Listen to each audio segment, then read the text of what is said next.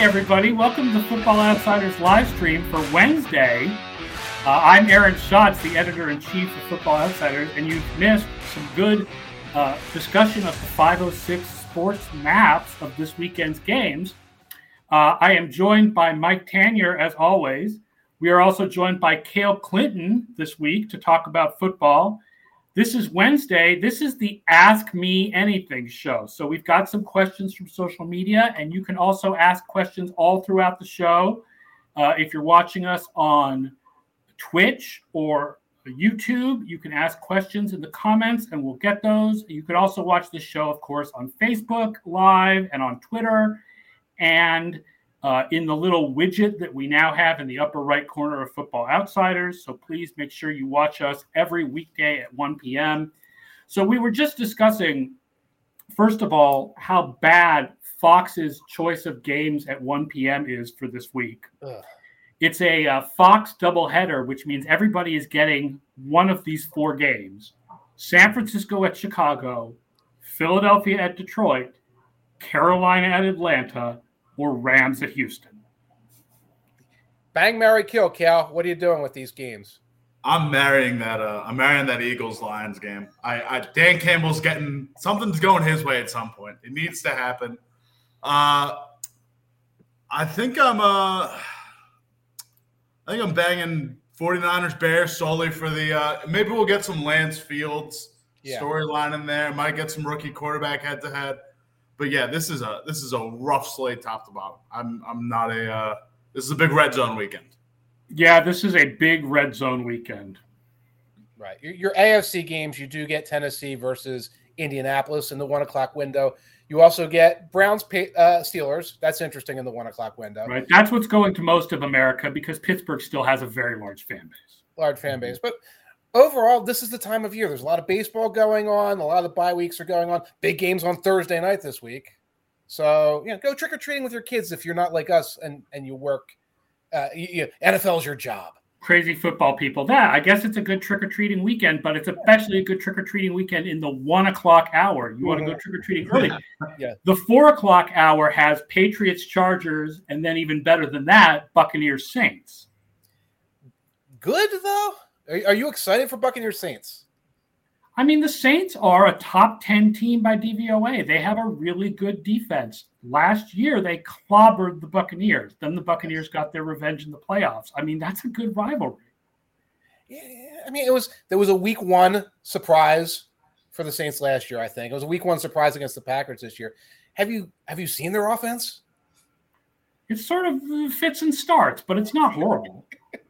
I think it's one of those ones. I don't know where it's at at DVOA, but they've run the fewest plays in the NFL. Twentieth, twentieth. I think they've run the most run plays, and they're not passing the ball very much. right, they have the fewest. I know they have the fewest passing plays per game in the NFL, and they're like in the bottom five in like total plays run, and I, that's just that's just not healthy for a team that's a playoff team uh, uh, uh, offensively. They just they they don't sustain any kind of drives. They don't have a lot of big play capability either. They'll be fresh at least. no reps. That uh that Pats Chargers game is uh you know somewhat interesting to me. This uh this might be New England's opportunity to kind of get back in the uh, larger playoff picture after this will also be if they win this their first win against a non-rookie quarterback. But last year this game came down to a 45 nothing Oh, it was the colossal special teams disaster for the yeah. Chargers. Like, and despite all the upgrades they've made, LA is still 32nd in special teams DVOA. Right. Yeah, this is a big DVOA test because DVOA, like a lot of the other advanced metrics on the web, has the Chargers much lower than conventional wisdom. Yep. So it actually has the Patriots higher than the Chargers now. Yeah. And if we had the opponent adjustments at 100%, they would probably be tied. Right. But I mean, I actually made Patriots plus five and a half my best bet of the week because that's a that's a big line. Yeah. That's a lot to give away. That's a lot to give away. Yeah, I don't hate them at plus five and a half because they've played all their quality opponents relatively tough, except for I, I believe the Saints. Except for the Saints. Yep. Right, right, and the, yeah, all those hidden advantages. Uh, if, I'm sure you've you do DVOA, so you've looked at it. The uh, the Patriots are like 14th or 15th at everything. Yes. So it's almost like this like nice flat line of well, we beat the Jets a couple times, but we got the crap kicked out of us by a couple other teams, etc. But you know, we don't have that pressing weakness. Nowhere along the way I say this is the weakness. Where again, when we talk about the, the the Chargers, we can talk about their run defense, we can talk about their special teams, and those are weaknesses that could hurt them in, I guess, a trap kind of game. Yeah, the Patriots do not have a particular weakness. I mean, I think their biggest weakness is a, a player. I think their biggest weakness is Jalen Mills. Okay. Because Jalen Mills has to cover either Mike Williams or Keenan Allen right. in this game. That's their biggest weakness. He will give up two touchdowns, but then he will come out on fourth and two on a swing pass and, and tackle Ekeler. That's that's a Jalen Mills experience. Yeah, like this big play at this one critical moment. You're like, where'd that come from? And then you're like dealing with him the rest of the game. Um, yeah, Jonathan Jones out too. I mean, Jonathan Jones out. Yeah, it's good that they don't sucks. have that that level of depth though. like it really is. It's Keenan and Mike Williams in the passing game. They don't have to worry about enough. Like J.C. Jackson, you can give some. You can give a little bit of help from the safeties up top. I don't know how is Devin McCourty still banged up. They don't know whether Devin McCourty is going to play this week. That'll be a big. uh That'll be a big factor, I think. But I mean, yeah, it, it, at least they're not dealing with like this big like multiplicity of Chargers yeah, Josh Palmer, I think the rookie is like their third receiver, and then Jalen Guyton. It's mm-hmm. definitely mostly those top two guys. Yeah, two you got to worry about, and that's um, so. I think yeah, the Patriots Chargers. I'm not just saying this because I'm a Patriots fan. I think that's a particularly interesting game because of the way that the because the Patriots also right they want to run this run first offense, but their run blocking has been pretty bad all year. Mm-hmm. But then their run blocking was much much better last week. And you can say that's the Jets, but run defense has been the one thing the Jets have been good at in the last three years. Yeah, and they have um, good guys up front, but it was just they look two steps slower than the Patriots, and the Patriots are not the greatest show on turf. Right, that, but that's, run, that's the Chargers' run defense is going to get pushed around. Right. By the Patriots should be should be pushed around by the Patriots' run offense. Right. But then, like I said, that Chargers passing game against the you know the Patriots could use Stephon Gilmore. Yeah. You know who probably doesn't need Stephon Gilmore anymore? The Carolina Panthers. They're, they're not going they no longer seem like they're serious playoff contenders. They do not seem like that. And the Packers are probably kicking themselves saying, why didn't we grab this guy? And the Patriots could have kept them. And we could probably make a nice list of four or five other teams that'd be very happy with Gilmore. I mean, from all indications, psychologically, just the way he felt about his contract, the Patriots couldn't have kept him. Right. Like he wasn't going to come back and play for them. But I fully agree with you. I was surprised when they made the trade that it was Carolina that bid the highest. Right like Green Bay could so use him. And Green Bay is such a more serious playoff contender right now. Carolina is down to 26th in DVOA, and they benched Sam Darnold. Like, I think Darnold will start again this week, but how many more bad games before they just go with PJ Walker and they're on the hook for Darnold's salary for next year? It's it's becoming more and more like this that was not a plan that was not a feasible plan there. And I keep circling back to then what is the plan? And please don't tell me the plan is Deshaun Watson, because that's not a plan. That's a hope. That's a dream. And and the word is the word is that um, the Panthers have dropped out of that discussion. Oh, okay. The, the Houston Chronicle reported yesterday mm-hmm. that the trade is done, except that Miami wants to know what the legal status would be on Watson before they pull the trigger and the league wants to not tell them. I want to know what the stock market's going to be in six months before. I, come on, come on. I mean, I I think I, I, don't quite understand the league's desire to keep some sort of secret here. Like, right. I think that they should be pretty upfront about what the legal situation is, but they've clearly decided that's not what they're going to do. And I don't know if you can pull a trigger on a trade for this guy unless you say, look, we're out of it for this year this trade is for next year anyway. Right. So let him get suspended for the rest of this year. We don't care. Which is what Miami should be doing anyway. And the NFL. Tough. It's a tough problem because obviously Watson is an upgrade on Tua, and I'm a big like, you know, if we we should still be up in the air about Tua. It's not decided yet that he's terrible, right? But it doesn't matter. Watson's a huge upgrade. but do you really want him to be the face of your franchise right now? Right.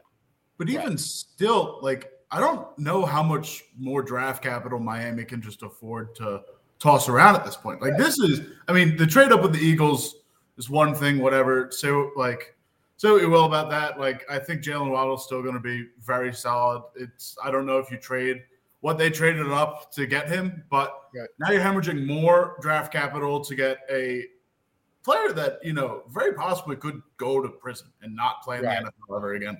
And this team has way more rebuilding than it actually like thought it did. Thought it did, especially many of us thought they did. Offensive line, especially a lot of the defensive side of the ball, especially in the front seven. This team's kind of a mess, and I don't think a, a Deshaun Watson, like e- even if he plays, it feels it feels like a much deeper structural issue at this point that can't just be saved with you know an all pro quarterback that has a litany of legal uh, you know cases against him at this point. Right. We've we've seen Deshaun with a bad organization. He throws 30 touchdowns and they win five games. We've seen that. If that's what they're building there, then has I mean, people have to be held accountable for what happened in the last couple of years. But but we all felt very positive about Brian Flores in the yes. offseason after the I still do. Years. Right. Do you still feel very positive based, about Brian Flores? Based on what as, just as a head coach, I think he like he's got good command of a locker room. He like the defensive scheme, especially. I think he does well, and he gets guys to you know sort of outpunch their weight class. Like he gets he gets good things out of the players he's given to a certain degree, but I also just think like he probably needs to change the scenery too. Like I don't think I, I think Miami just needs to really like detonate things, give a guy, you know, th- a three to five year window to rebuild. Brian Flores could still be a good coach somewhere. Maybe get some time as a DC somewhere, and then eventually take another head coaching job. But I think like he has what it takes to be a leader of men, to be a head coach, to make you know proper decisions. It's just I don't think it like Miami's the place right now, in my opinion. We, we talked about Flores as the one member of the Belichick tree who seemed to have success, and then this year happened. It hasn't. And, you know, he's not running around cursing people out like O'Brien or, you know, acting like a goofball like the uh, the dude up in the uh, with the Lions or anything like that. And yet, you know, we talk about we don't know what Tua is yet and we shouldn't bury Tua. And I agree. Tua is here in part because of Brian Flores, because he was getting benched multiple times, because of this whole "Are you a captain or not?" thing, because of the the dueling coordinators who seem to only know three plays and two of them are RPOs. So so if you are botching the quarterback situation when the quarterback situation is the situation, and you're a defensive coach and the defense is regressing, I, I don't know what you're bringing to the table at that point to say, well, this this is the success you're hanging your hat on. Trexel says the Colts and the Titans is now only 0.5 in favor of the Colts. Yeah.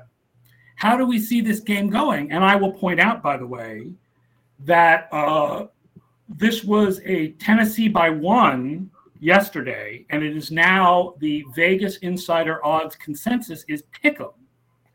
And I am surprised because conventional wisdom would say the Titans are much better than the Colts. I think this is a case of the odds makers not just looking at DVOA, but having their own methods that are similar to DVOA. And the odds makers are thinking more long term than people who've seen the Titans for the last two games be really, right. really good for just the last two weeks.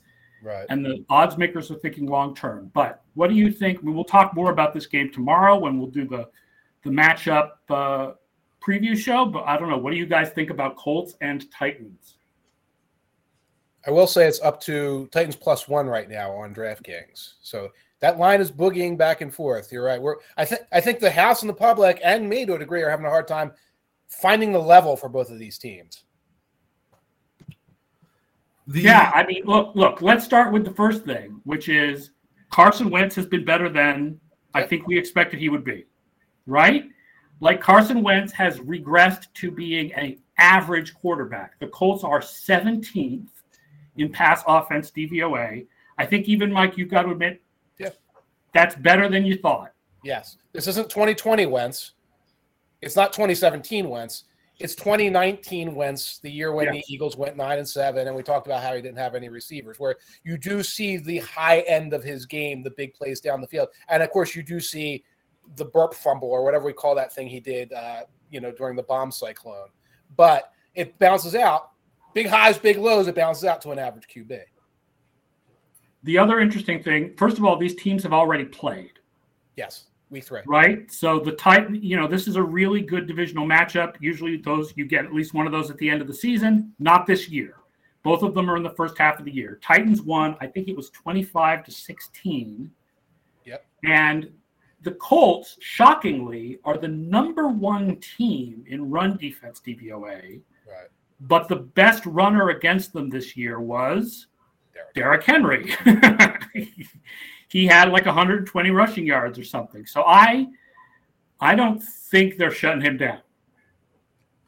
No, and even last time they played in week three, Derrick Henry, 28 carries, 113 yards, yep. kept him out of the end zone at least. But this is that time of year where Derrick Henry just becomes a snowball rolling down a mountain, where it just keeps picking up speed more and more, like just keeps building snow. It's, you know, he didn't have a exceptional performance last week in week six, but, you know, he's still only two weeks removed from that monster game against the Bills. He's picking up steam this season. You know, people are still rumbling about, you know, Derrick Henry MVP, OPOY conversation. It's getting to that time of year where, I, I mean, he's defied all conventional logic in my head. The, you know, uh, that certain number of uh, carries you hit, you're supposed to have a level of He has completely defied the curse of 370. Yes. Made me look like a fool. I've also, you know, I mentioned a couple weeks last time I was on here the uh, regression that 2,000 yard backseat. Everyone has seen a drop off between like 25 and 40% of their total yards if they're even uh, play a full slate of games. So it, it's he's defying everything. I'm not putting anything past Derrick Henry at this point. It probably ends up being a decent Titans win. I don't think Colts minus a half point is an accurate line for this at all. I don't know. It feels pretty one sided Titans. I, th- I still also think like we're putting a lot of stock into the bomb cyclone Sunday night football game, and it feels like that might still be just a lot of like most recent game national television. We're putting a lot on this Colts team. Yeah, but we're also putting a lot on the Titans based on the fact that they shut down the Kansas City offense because the fact is until that game their defense was not good. Yes. Right. Right, and they still have injuries on that defense. In the week three matchup, they committed three turnovers. The Titans were marching down the field and turning the ball over. A couple interceptions, a couple of fumbles, um, and that was at the point when they're we were still saying what's going on with their offense. What you know, why don't they run play action? Some of the stuff like that. I think they've solved some of their problems on offense. Colts, of course, have solved problems on their offense. Uh, Wentz's ankles are better. They seem to figure out what they're doing. So it's tricky. Again, the reason why this line's moving all over, and I guess we're equivocating right now, it's tricky to find the level of both of these two teams against each other. I will say I I I would if you ask me like subjectively like not what does the football outsiders FO plus mm-hmm. picks pick. Subjectively I would go Titans. I do feel like if you kind of adjust for the game in the monsoon and you kind of adjust for the game that the Titans played against the Jets without their starting wide receivers and yeah. I, I just I do feel like the Titans are the better team Right. Um, but I think it's closer than conventional wisdom. I think the lot this line is closer. Like most people would think this would be Titans by four or five. Right. I think this line is probably closer to it than um, than the conventional wisdom is. And useful Baker, by the way, points out about Derrick Henry: outliers are going to outlier, and he is an outlier. Yep. Yep and he's an outlier, but his 2,000 yard season looked like it was going to be an outlier too. Most of the time, that's going to regress because it is the absolute pinnacle of what's what's possible, and then you fall back. But you know, Henry plays. He's not falling back. Plays by different yeah. He's almost looking to repeat it at this point, which I mean, that's right. an outlier. Like yes. that's insane. It's kind of crazy, but the you know their secondary is is um have all kinds of injuries, but the Colts receivers have all kinds of injuries. So. Yeah no Parris Campbell. I don't know if T.Y. Hilton is healthy. Right. They were like throwing to Keke Coutee last game. Keke. Great Houston Texans of the recent past. I love Keke Coutee. They would run the play where he would go in motion 10 yards behind the line of scrimmage and stop. And then hey, man, for the Patriots, that turns into a touchdown pass. Yes. Well, he didn't pass. He would just go the other direction. He would stop, lose all of his momentum, turn the other direction, and then get a swing pass thrown to him for four yards. It was it was one of my favorite plays in all of football. Speaking of the Kansas City Tennessee game, Jake Murray asks uh, over Twitter: Is Patrick Mahomes pressing because he knows his defense is so bad that he needs to score 21 points every drive? I don't know. I it seems like he's pressing, or is that just Mahomes Mahomesing? I mean, he does a lot of outside structure plays. Yeah. But hasn't he always done a lot of outside structure plays? I mean, they look worse now, like that interception he threw to Washington, where you were like, oh my God. Right. But he's always been a guy who ran a lot of out, did a lot of out of structure plays. Right.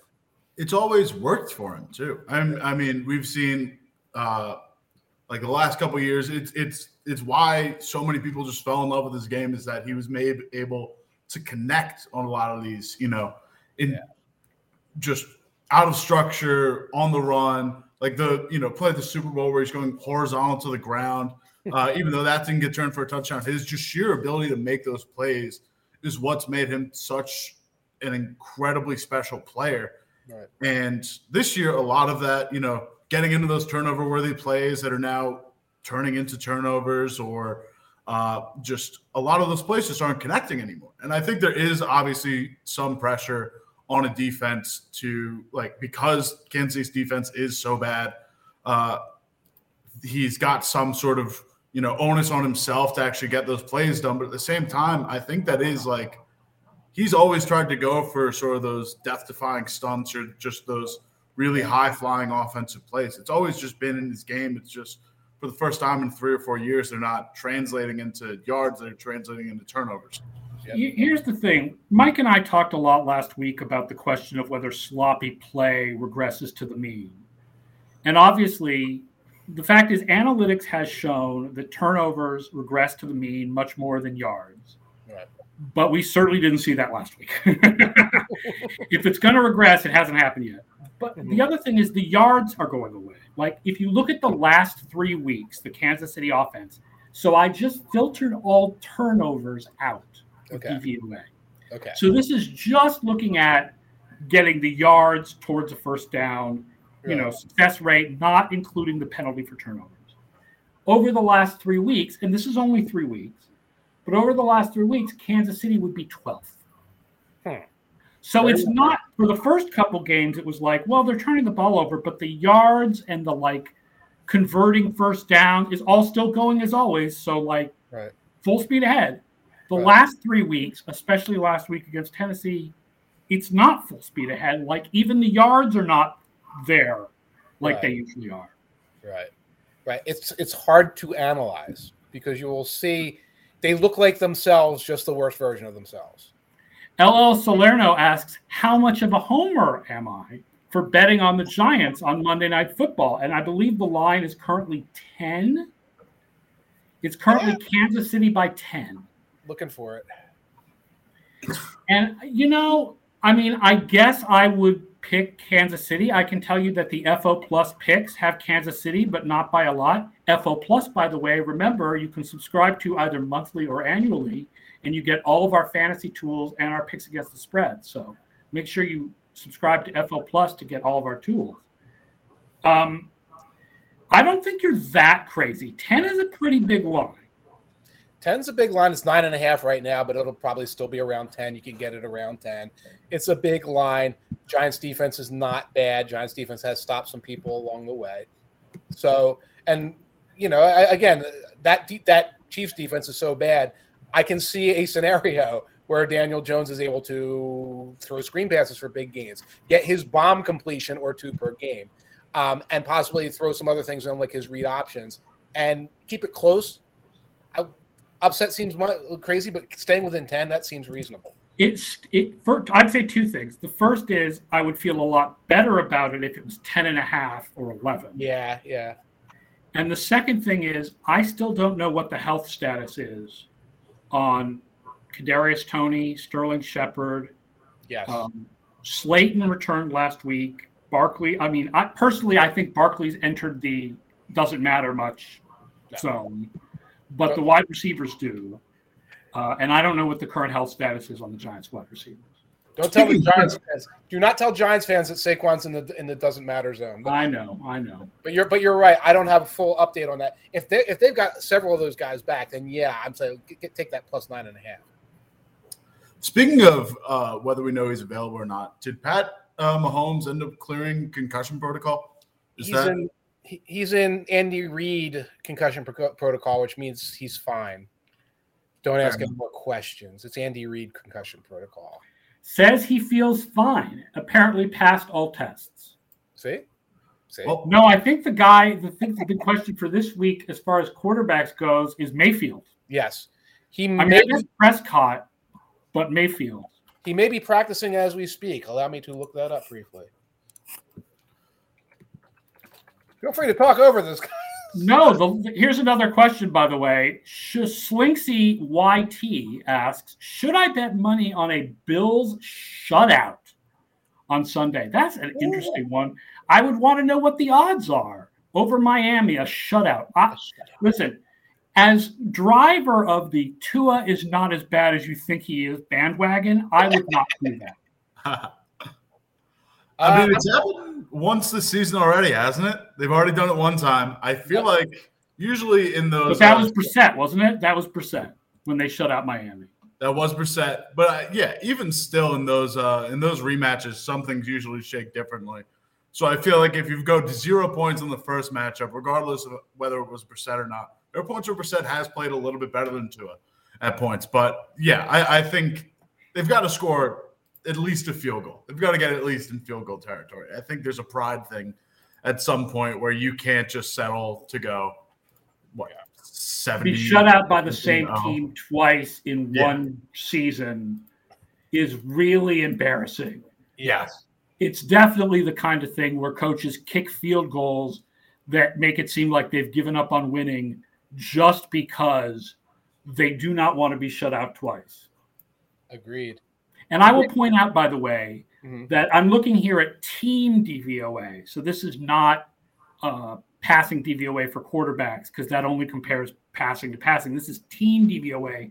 So I'm comparing to all plays. With Tua at quarterback, Miami is plus 8%. With Brissett at quarterback, there's minus 9%. There is a difference between those two guys. Okay, that's fair. By the way, I'm see- I can't find the shutout odds, and I have to go hunt them down. I'm saying Dolphins under 1.5 total touchdowns at plus 125. That's tempting. Yeah, that I like. That's tempting. And there's a couple other props like that. Also, to go back a moment, Baker Mayfield, I don't think they've practiced yet, but he's expected to get starters reps today. DJRM3 asks, as of right now, would you say that Joe Douglas fleeced the Seahawks in the Jamal Adams trade and fleeced Carolina in the Darnold trade. Okay. I mean, yeah. Yeah. Uh, yeah. yeah I, I, I, think any any compensation you're willing to get for Darnold is a pl- is a plus because you had no intention of keeping him. You had Zach Wilson in the fold. Uh, you're not gonna, you know, move like you were never going to play Sam Darnold at that point. So I think moving on from him and getting any sort of compensation for him is a good thing.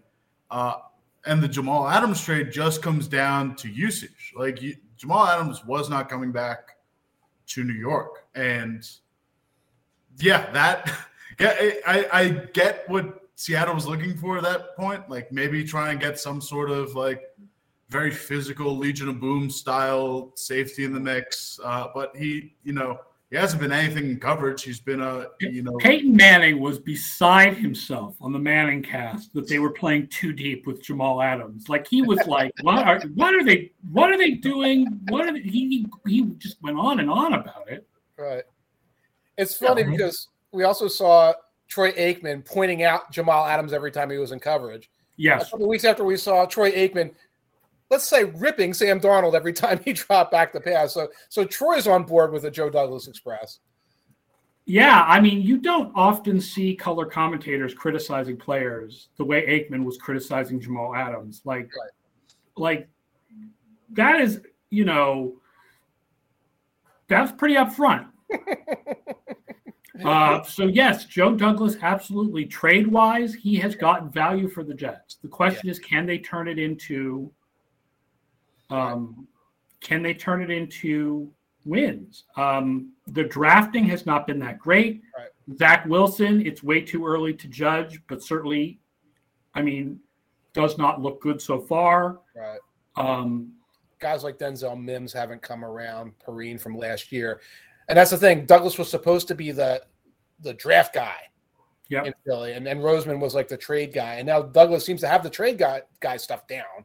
Now we have to see if he's got the draft guy stuff. And then what they're going to do with Marcus Maye at this point. Right. That's a question. Um, because, you know, do you keep him as a piece for the rebuild or do you get something for him? Like, you got to decide the next week or so. So and you Maye's have to gone, make a decision. I think I would trade him.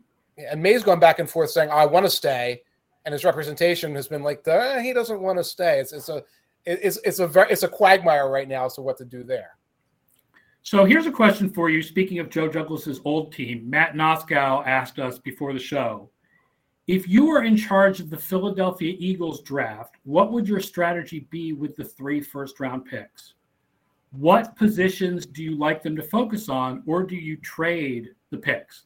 And I will say, useful useful Baker says trading players for picks seems good until you see what players you draft with those picks. Well, yeah. I think you judge those two things differently, but yeah. True. And also when you've traded Sam Darnold, it's like I got something for Sam Darnold. Right. That's a win. Adams, not quite so much, but yeah, a guy that like is not performing adequately and we got picks for it. Yeah.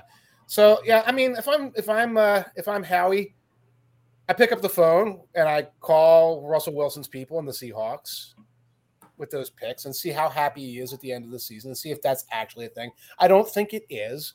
But in the event that you could say, hey, Russell, we've got DeVonta Smith, we've got other speed, we got all these other things, I would look at that. If I'm picking with these picks, corner, edge, offensive line.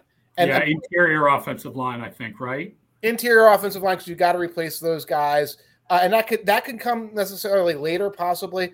But I, I, think that we need solutions at the. I say we like I'm an like I'm an Eagles guy, but I. It's okay. I, I I know there are people who hate when we do that, but that's just part of fandom. You can say we. Right, right, and also I'm the GM right now. We just said that. So, but uh, better in the secondary and better on the edge rush. And Eagles fans, I know I talk to you guys every day. We we want linebackers. We want linebackers. Linebackers you know how it is with linebackers in the first round. It's almost like running backs in the first round. But want to get some if we have three first round picks and there's and there's day two picks, we flood the day two picks and get some other guys at positions like linebacker that have been a liability for like over a decade. Yeah, I think you I if this uh if this Indianapolis Carson Wentz situation shakes out where you do get that third, I think you do trade one of these down at least. Like you need bodies at this point. Tennessee or Philadelphia ranks 23rd in total defensive DVOA. Like at some point, you like top end talent's great, but this is also one of the deepest drafts in recent memory just because of all the COVID opt out shifting, getting that fifth year of extra play. It's a massive talent pool. You'll be able to pick up better talent than you would in more years later in this year's draft. So I, you know, getting a, you know, a Kyle Hamilton safety or getting a good quarterback or getting some sort of offensive line help. All those are really good things. But at some point, you just need heads. You just need yeah. bodies. And I, I think mean, you, this is a better draft than ever to get talent late. I'm always a big fan of trading down until it gets to the point of ridiculousness. Mm-hmm. right? Like you don't you don't need to turn your your um your a first rounder through eight trades into 27 seventh rounders. That doesn't help you. but trading down to get more picks in the second and third rounds right. usually does help you. And i think that unless they can turn that into russell wilson right. um i do think yeah it would be good to take at least one of those first rounders and turn it into two second rounders or a second rounder and a first next year. Right. Um, yeah, at some point, I, first is an embarrassment of riches. Like, I totally agree with you on the positions like that they need. They need secondary, yeah, pretty badly. Right. And, an interior offensive line because they have certain positions where they have good players, but those players are older. Right. Like got, Brooks and Kelce on the offensive line. Exactly. Exactly. Whatever we do, don't do what the Dolphins did. I'm still not sure what the Dolphins did with all those picks, but don't do that. Well, they haven't had all those picks yet. They still have them coming up. The Dolphins? Uh, they still, yeah, they have Houston's pick, and they have Houston's pick in uh, in this next year's uh, first round. Okay, well, they gave they gave their they, they gave one of them the Eagles. They gave something to the Eagles for the move up for Waddle. Yes. Yes. Which is again like when you have a deep wide receiver draft, don't give up stuff to move up for a receiver when the next receiver who's going to be taken is probably just as good as the one you just moved up to take. Yeah, and their teammates, the one you didn't take had more yards. um, Jay Billings has a question from Twitter. What are your favorite numbers to look at before placing a bet? May I interest you in FO plus, first of all? Yes. I mean, my favorite number to look at is, you know, Dave or weighted DVOA, depending on what time it is during the season. And um, back to the Eagles, Reuter NFL says Hamilton Stingley that's Darryl Stingley Jr. And then trade down a few stops to get Tyler Linderbaum, who's apparently Jason Kelce Jr. Okay. If he's Jason Kelce Jr., does that mean he has a brother who plays tight end? Because the Eagles could probably use that guy too. oh, the, the Eagles did draft. The Eagles did draft the, the center from Alabama last year. The Dolphins still have the 49ers first next season. Oh goodness! Do they have three firsts next season, or just they do two? not because one of them went away. Give me a they used the one they traded first. to Philly. Did Miami trade their own first to Philly? No one can keep it straight anymore.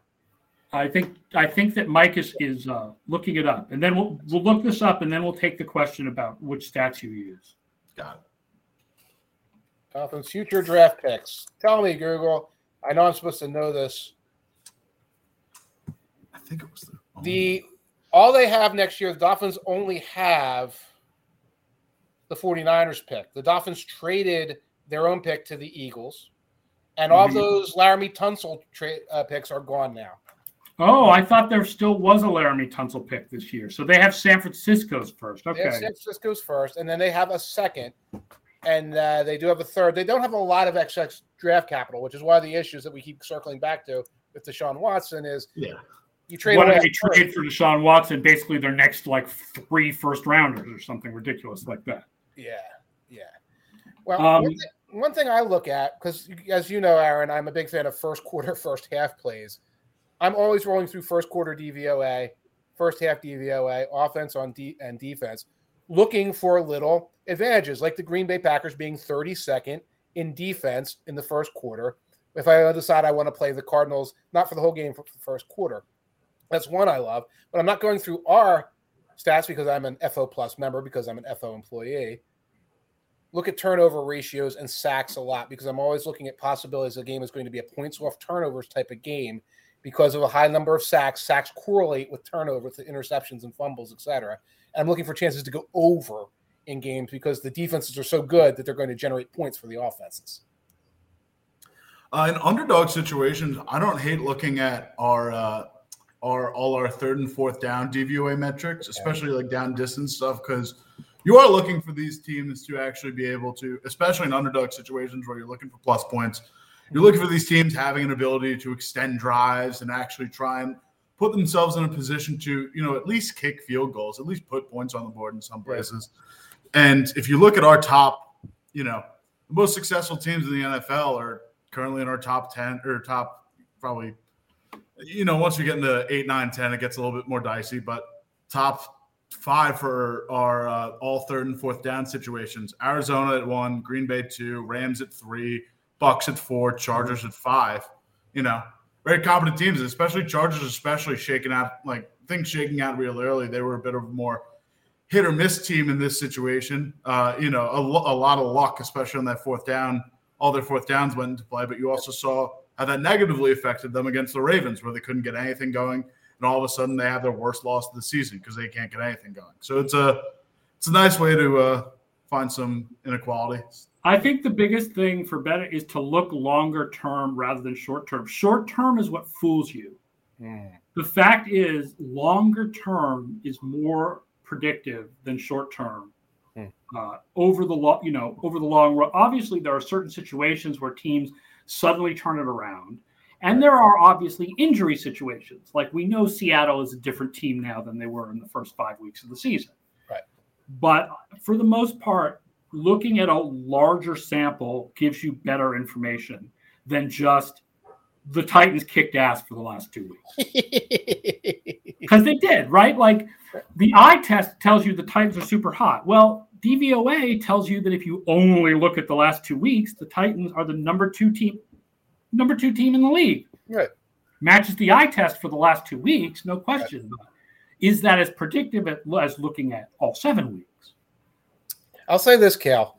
Uh, when you look at something like fourth quarter success, or, or excuse me, fourth down success, or third and long success, are you looking at that as saying this is an indicator to pick that team, or do you look at the way I look at, like, say, a high turnover rate over the last couple weeks, where it's like that's a chance they might be overvalued. High, le- a couple of high leverage leverage plays are defining what they did, and they might be falling back. I do think stuff like actually placing bets on games is so situational. Like you can look at so many different teams, and it just you know it's tough to find a sort of catch-all formula to sort of you know find these inefficiencies in the market or things like that. Right. But I do think there is something to be said about just like being able to sustain longer drives. You're putting yourself in a better position to win. But I do also agree with you that like in a situation like the Chargers, you know, at some point you can't go seven and eight on fourth down for or you know seven of eight fourth downs forever. You right. got to find some place where they can sort of drop off, and that might be where you look at the other side of the ball where that gets matchup defend. You look at how those defenses defend third and fourth yeah, down. defense on third and fourth down definitely does tend to regress to your defense overall. So yeah. I think that that's a good place to find teams that might be overvalued. Mm-hmm.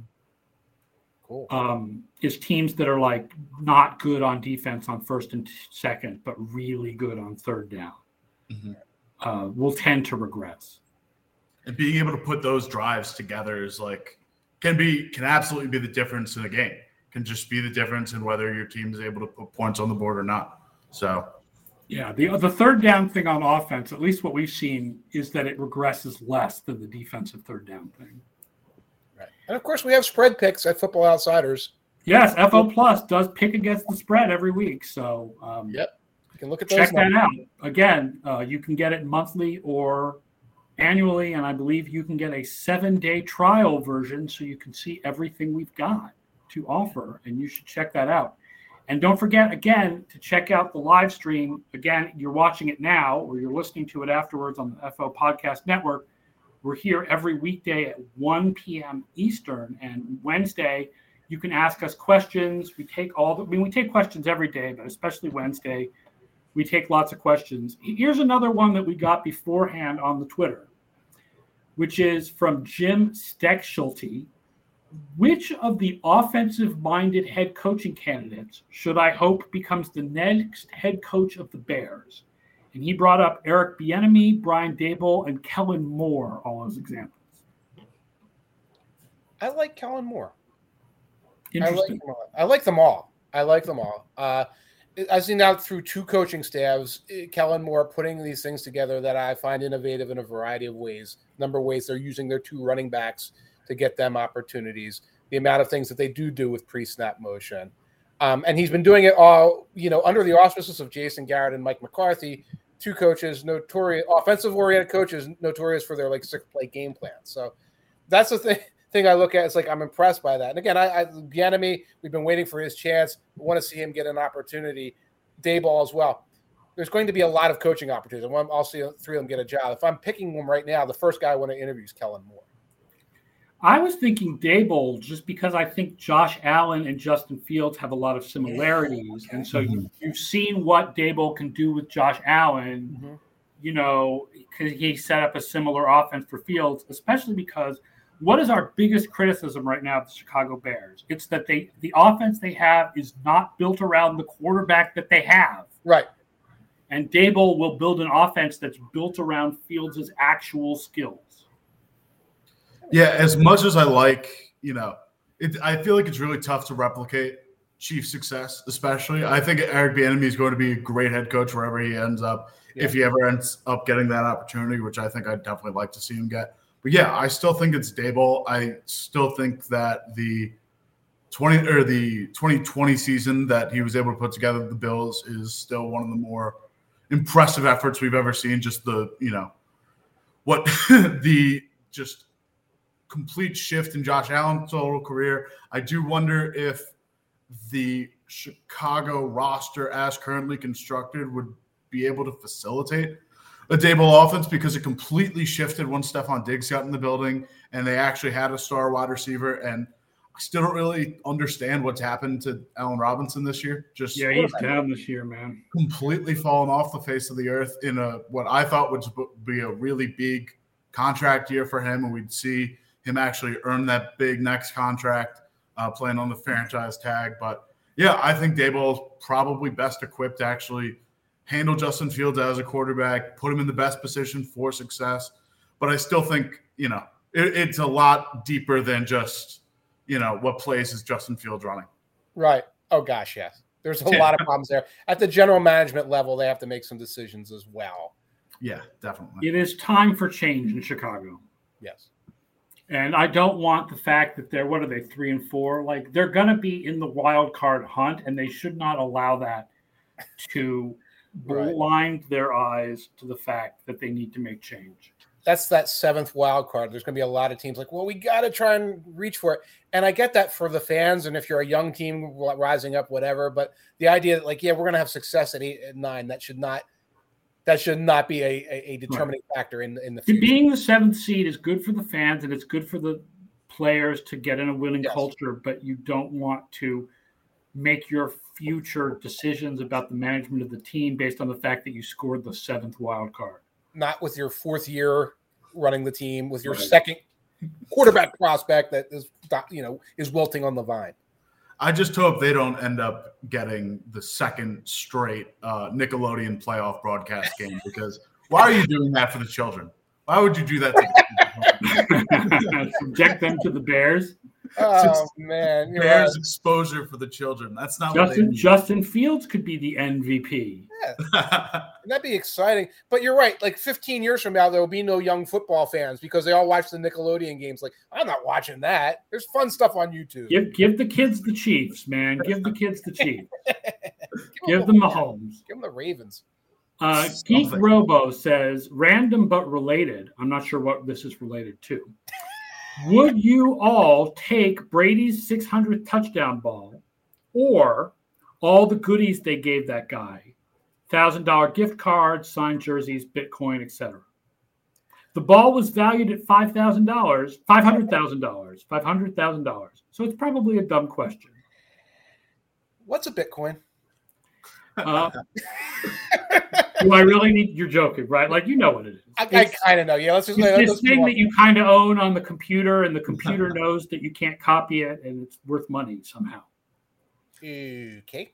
Um, well, a couple of things. One is we're media, so we have to give the ball back. Like I couldn't even like I caught a foul ball once in a baseball game. The guy came running to me like, "You give that, you hand that back right now." So we would have to do that. But uh, you know, I would take swag as a fan. I would take swag, uh, uh, but uh, it, yeah, I think Scott Spratt said on the internet that you should you should hold out for a golf outing, golfing with Brady, something that's not that's what he wanted. Something he that's not uh, uh, that you can't really spend money on. Right. Yeah, he said after the fact he wished he got a uh, a golf outing with Brady, but yeah, I think it ended up shaking out to like everything that's been mentioned, like multiple Mike Evans things, like signed cleats and a signed jersey, a couple Brady jerseys and helmets. But I think the biggest thing is he's getting more or less like a hundred thousand dollars in straight uh, crypto. Yeah, uh, he's yeah. getting a Bitcoin, which is around like sixty something k right now, and then Gronk also chipped in an extra thirty k in stablecoin. Which yeah, it like, helps that I think both Brady and Gronk now have um, deals with crypto companies yeah. to do promotion. Mm-hmm. But that basically shakes. Yeah, I know. I'm an old person. I don't understand it either, dude. But that basically just shakes out to you know all the memorabilia uh, you could ask for. Uh, he also got two years worth of season tickets for Bucks games. And thousand dollars at the team store. So it shakes out like you know he's getting a decent, considerable value, especially considering he lost all his leverage the second he handed the ball back. I think I'd want if I if this is directly sentimental to Brady, I feel like I would try and swindle some Patriot stuff out of him. Like there's got to be some good uh some good Pats uh like pieces that you could get some collateral on. Just try and get something out of that. I don't know. I don't think the uh the Bucks memorabilia is going to have as much uh like long-term value uh, I think when we look back on Brady, depending on how long he ends up playing there, I think a lot of the Pat stuff, if you're looking in terms of the total value of the memorabilia, I'd rather sentimentally for me, I'd rather the Pat stuff, but I think also just monetarily, I think. Yeah, I mean, once he plays, once he plays three years for the San Francisco 49ers from ages 48 to 50, I don't know how much the Tampa Bay stuff is really going to work. the middle It's going to be a stopgap. Yeah. I'd want, I'd ask for a 15 minute interview exclusive audio, video with Brady, and we're watching film together. So he can't give one word answers. If, if I don't like, like, if he's not explaining to me football for 15 minutes that we can use Football Outsiders as content, that's like, you're not getting the ball back. So I want him to come in and like be like, oh, this is how football works, Tanya. And I'll be like, yes, sir, yes, sir. And we, and we put it on the, on the site, and then he gets his ball back. I would have just wanted the big cash payment. I'm simple like Fair that. Enough. Just buy the thing back for me. I'm trying to increase my profile here, you know. but I mean, I don't need a signed Brady jersey to prove that I caught it. I would just uh, get video of it somehow from like somebody taped the game, and I'd be like, keep that forever. Like, here's a picture of me getting the 600 touchdown ball. Yeah, how many broadcast angles from the game have already caught that too? So like, right, that's easy for you. I guess you could ask for that along with money. You know, I'd like money and a DVD of showing me getting the ball from Mike Evans you could make an NFT out of it, right? Yeah, that's that's thing that's... In fact, I'm surprised that they haven't already. In fact, they probably already have, and we just don't know. That's a thing that's real. Okay. NFTs are a thing. I I don't know why people pay for this stuff, but in a way, it's like why do people pay for baseball cards, right? I mean, because of the way blockchain works, there is a rarity to Bitcoin, and there is a rarity to NFTs, and they are, you know, one of a kind in a lot of ways. So, in that way, it's the paying for a one of a kind digital thing is no different than paying for a one of a kind. You know, there are only so many Billy Ripken swear word on the end of the yes. out there, right? I mean, you know, like people pay for rarity. Yeah, we pay for yeah. lumps of lumps of rock that are yellow that are rare. That's what we build our entire economy on. So yes. Yeah, um, people care more about digital profiles and things now, but we could also do a whole extra hour of us trying to figure out why this is important. Yes, and it would be watch as two old men and one have one youngster explain to them how blockchain works. there are some people, like I know anything. There are some people on analytics Twitter who are very knowledgeable about the whole NFT situation and the whole crypto situation, and I am not one of those people. Right, right. Uh, Ryan Paganetti, the guy who used to work for the Eagles, yeah, and is now on Twitter, has yes. a real interest in this. Cool. Uh, I'll reach out to him. we'll have him on the show to talk about uh, football NFTs. Cool. Um, bonus question from Jake Murray that came on over the Twitter before we did the show. Do you feel bad for Dan Campbell? Immensely. Okay. I I I I'm going to I a little like fun off season project for me is basically just going to be me equating Dan Campbell to Ted Lasso. Like it's it really is like it feels like fish out of water the whole thing going in. He felt too abrasive, too much of a stereotypical football guy going in. But the more and more that I like, because I I lampooned him essentially throughout, you know, during my year in quotes. I had a whole Dan Campbell se- uh, section from he gave me enough material to do that in the two or three months in the time that he had been hired. Doing the kneecap biting and the stuff talking about having a real line on the sidelines and like a graveyard in the field, a whole bunch of different things. But the more I've read about him, the more coverage I've seen about him, this guy cares so much. Yeah. And he's also getting all of his players for the first time in however long. Like Matt Patricia had people popping champagne in the locker room mm-hmm. after his last year or the last week of his first year in Detroit because players just knew he, they were never coming back to Detroit. They hated this. It was a miserable thing. People seem to really like Dan Campbell. Think he's a genuine guy, and I respect everything that he's done in terms of just trying to go out and win football games. Like the aggressiveness on fourth down to go for it in the Vikings game, putting the Ravens to the brink and needing a historic field goal to, you know, clutch that one out. And now in the, you know, the first two series of the Rams game where get the touchdown, go for the onside kick, you run two fake punts in the game. I just wish I just wish he kept his foot on the gas instead of doing the uh, you know, run the clock down, try and draw the Rams off sides and go and kick the field goal. Like keep your yeah. foot on the gas. Like keep your foot on their throats. Like, like yeah. I want this team to win so badly just for Dan Campbell because he cares. And I, I, it's, I could, I could talk about this for a while, but I mean, I think if he gets some good, and I even like what Anthony Lynn's been doing offensively, but I think if Dan Campbell gets some really, really strong coordinators in the building, and Dan Campbell just takes over as sort of the rah rah guy and just becomes a really good locker room presence, mm-hmm. and you know that'll also take a, a, roster around them that can facilitate the talent. But it, I, I love this team. It's I've become more and more infatuated with the Dan Campbell kneecap biters as the season's gone on. I feel bad for him because he didn't ask for like record-setting field goals to be kicked against him. Right. He has no control over that. I feel a little bad because they're going to end up with the number one pick in a year with no good quarterback. Right. On the other hand, he did take this job. He did know what he was getting into. Like he knew he was taking over a losing team. Right. right. So on that, in that sense, I don't feel bad for him. He knew there was rebuilding to come. Well, he's talking about kneecaps in his opponent, Philadelphia Eagles. Nick Sirianni is talking about flowers growing in the locker room. Yeah, what's the order and soil? It's like preschool in the Eagles. So we talked about this beforehand, but this could be the chance for Dan Campbell because kneecap biting trumps flower growing. In the NFL, it usually does. yes, yes, RPS.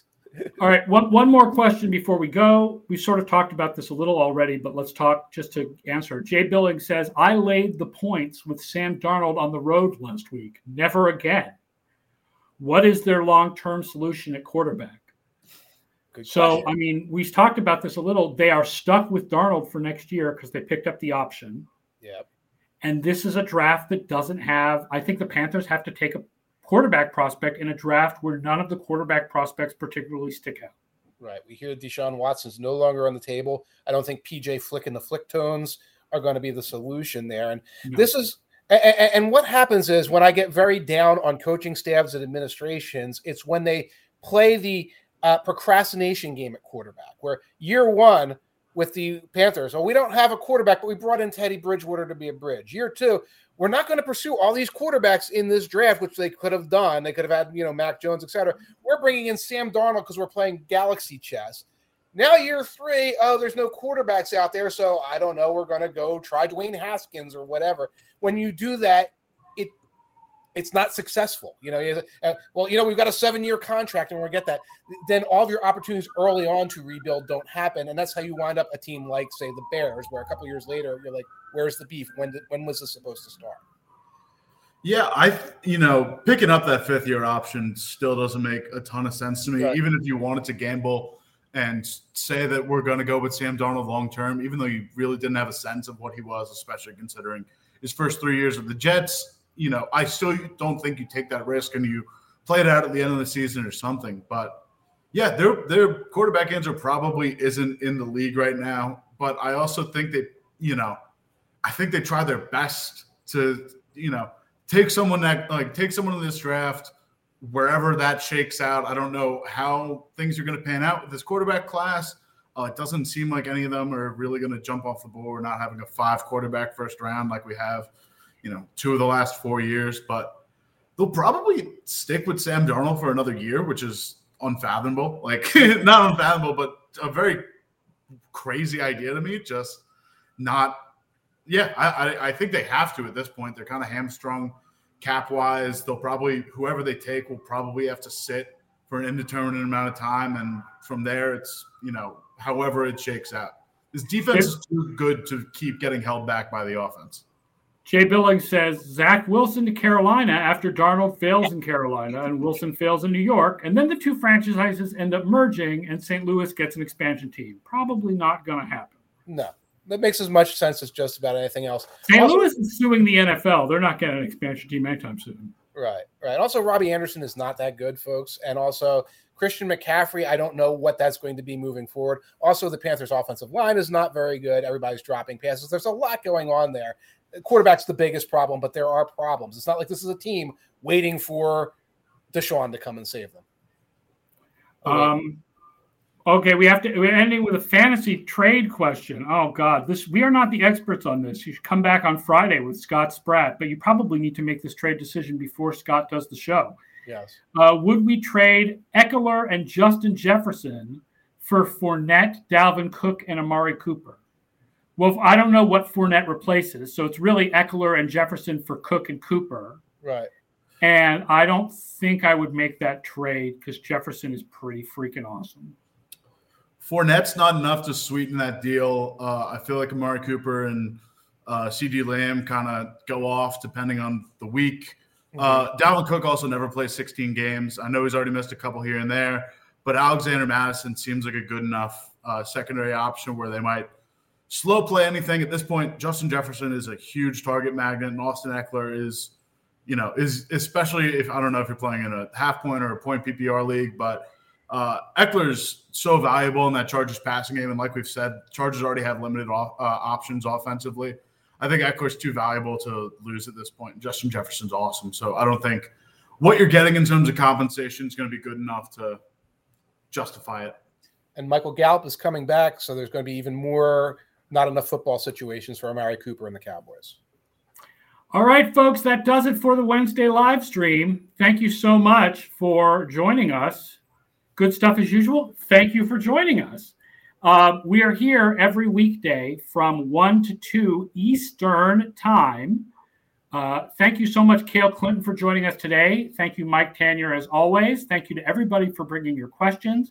Please don't forget to subscribe to us, especially if you watch us on YouTube or Twitch, or if you are listening to this as a podcast, rate the podcast. It helps us, uh, more people find the show. Uh, tell your friends, tweet about how much you enjoy our live stream. Let's get us some more people watching it, man. It would be awesome. Uh, we'll be back tomorrow, Mike and I, with Bryan Knowles previewing week eight in the NFL. Can't believe we are at week eight already. All right, that does it for today. So long, folks, and we'll see you tomorrow.